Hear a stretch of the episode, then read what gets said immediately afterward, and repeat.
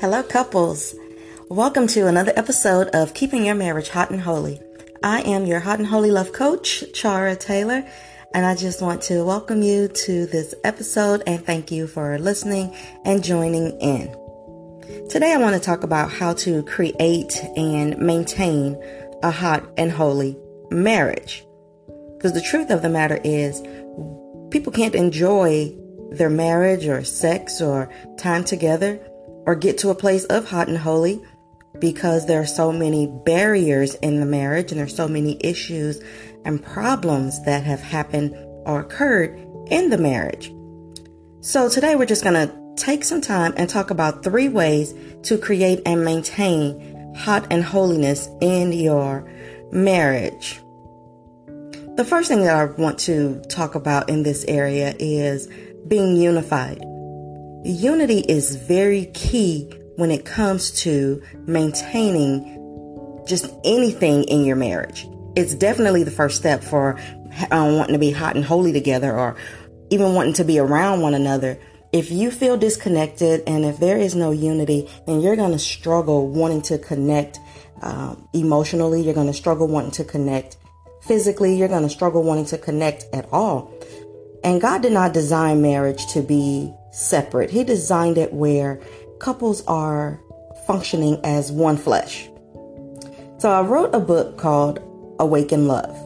And in the book, I talk about how we slowly and not even thinking about it or knowing it, we introduce and birth separation in our marriages. And we do it by having separate money. We do it by having separate friends. We do it by separating ourselves um, from conversations. We have separate eating times. We just don't do a lot together, and we don't even understand that that is the birthing of allowing your mindset to remain in a place of um, individuals and not becoming one. His design, his design is for us to become one and to be unified in marriage, from what I have learned, that where there is unity, there are such blessings that just flow out and overpour. And you don't even have like room to receive a lot more because it's just, God just does something when there is unity in a marriage, which is why the devil hates it. And he comes to kill, steal, and destroy. He comes to divide. He comes to try and separate you. And so my point is in this just small area, which is huge, try to maintain unity. Try to find ways to be unified so that when problems and issues do arise, you won't be so quick to separate or be quick to say, it's over, I'm done, I give up if you start unifying yourselves in your homes and in your marriage, then when issues do arise, then the two of you can stand in a united front against whatever the enemy is trying to throw your. So I want you to think about your marriage and I, want you to think about how have we began to separate ourselves. So think about some of these things. If your family is not praying together as a unit, then there is division and you are not unified. And in ultimately you're going to start to see some failure happen or things going to start to spiral downward. If you don't sit and plan things together, then there is division and ultimately you're going to see your family crumble, unfortunately. If communication is not happening in your family, or if you refuse to communicate, or if you see communicating as a problem, like, why do I have to say this? Or why do I have to check in? Why do I need to do that? Then you are divided. You're separate. You're not unified. You're not one. And that is a problem. If all you see are bad qualities in your spouse and you can never offer any praise or congratulations, then your marriage is separated. There is division and you're ultimately going to see some failure because you have allowed the enemy to come in and allow you to be separated in what you see. If you're never excited to see your spouse or to talk to your spouse or to even think about your spouse, then unfortunately you have allowed the enemy to come in and there's division there. You're not unified. if you never have anything positive or encouraging or empowering to say to your spouse, then unfortunately you have allowed the enemy to come in and separate you. This is not the plan of God. This is not how He wants your marriage to function. And where there is no unity, where there is division, you can't get to a place of hot and then your holiness is off in your marriage. So the point is, this one point is speak, you've got to find ways to be unified. You've got to find ways to connect. And I would just really start with start having some time together as a family when you're at home, prayer, reading the Bible, doing things together. Start creating unity so that the enemy can know that he can't get in that way. Unity is key. And if you're separated, I promise you, you're going to begin to have more problems than you absolutely want. Another way that you can create hot and holy in your marriage is to get help. Why do you need to get help? You need to get help because life happens. Things happen in life. Things that we don't have any control over. Job loss, career change, children, finances, health issues. Things happen. And so you need to get help. Stop trying to navigate the waters by yourself. When a storm occurs, you got to seek some shelter. Get some help. God has cre- he has provided wise counsel. And it's available to us. Seek it out. Even if you have to pay for it, there are options where it's free, but you need to get help. And think about your marriage in terms of, and when it comes to getting help, in terms of like you do your car. There's scheduled maintenance for your car. There's scheduled times to go to the doctor to take care of your body.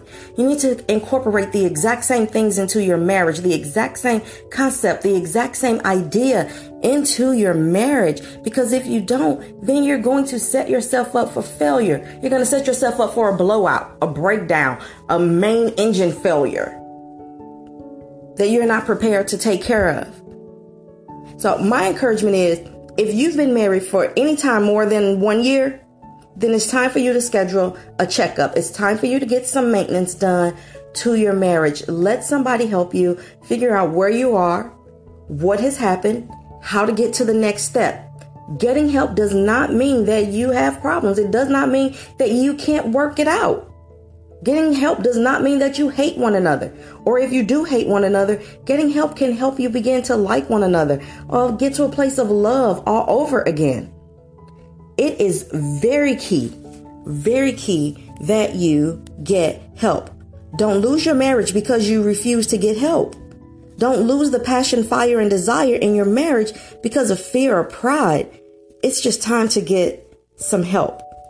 Truth is, if you could have changed what was happening in your marriage by now, you would have changed it. Or are you just being stubborn and prideful? Because it's it's one thing to know what to do, and then not do it and then not do it, then you're really setting yourselves up. But having an accountability couple is a great way to get some help. Coach or a counselor is another great way to get some help. But you cannot have your marriage continue to go on in these dysfunctional cycles because God is not the author of confusion.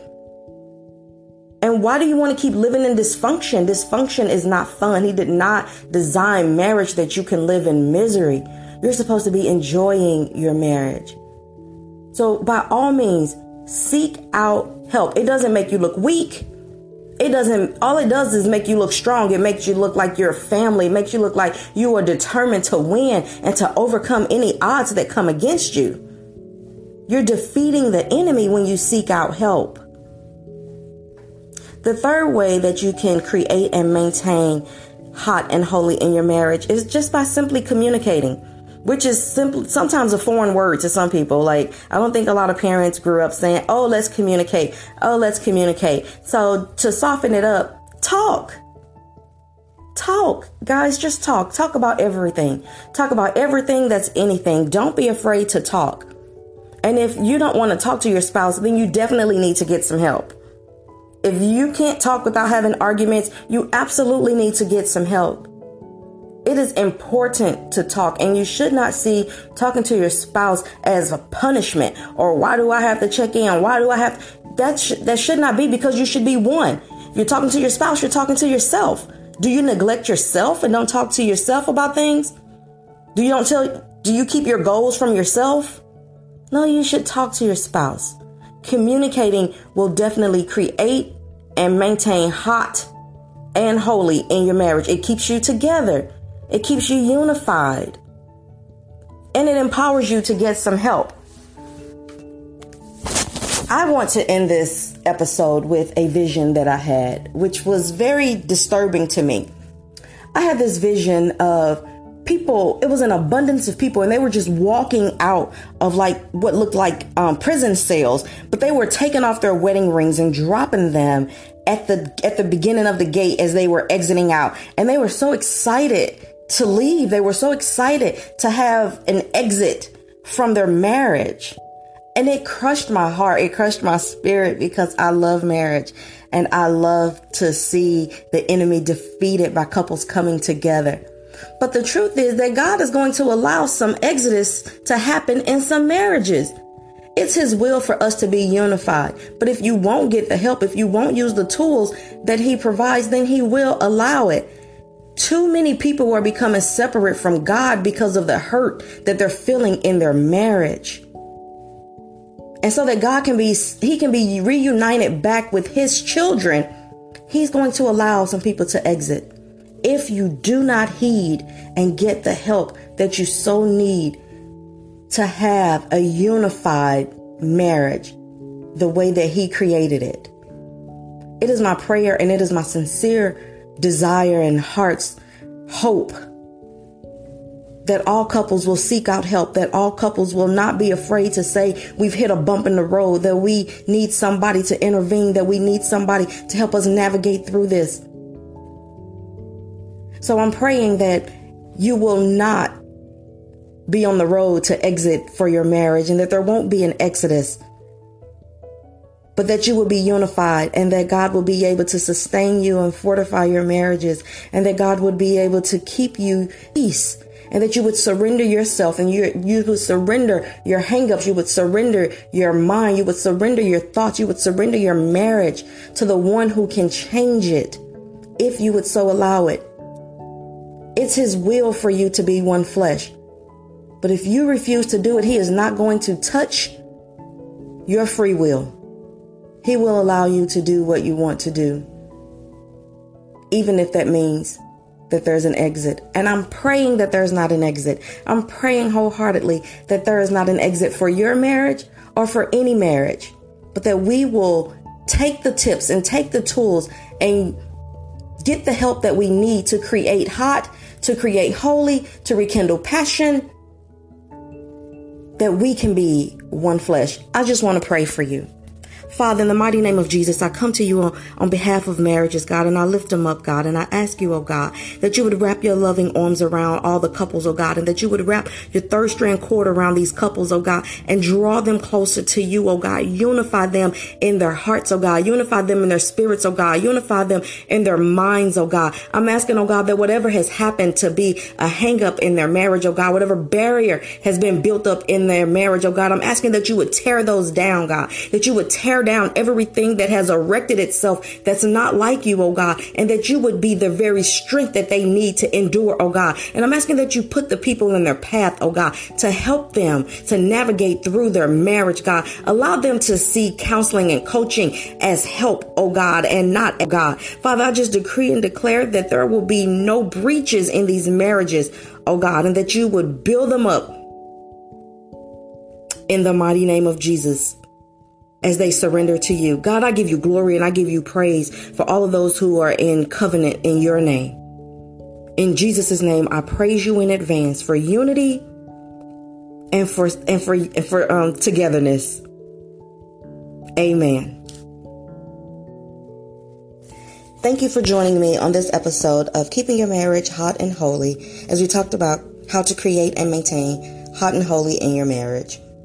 Please invite your friends to join in and connect with me on social media or via my website, teamtaylorministries.com.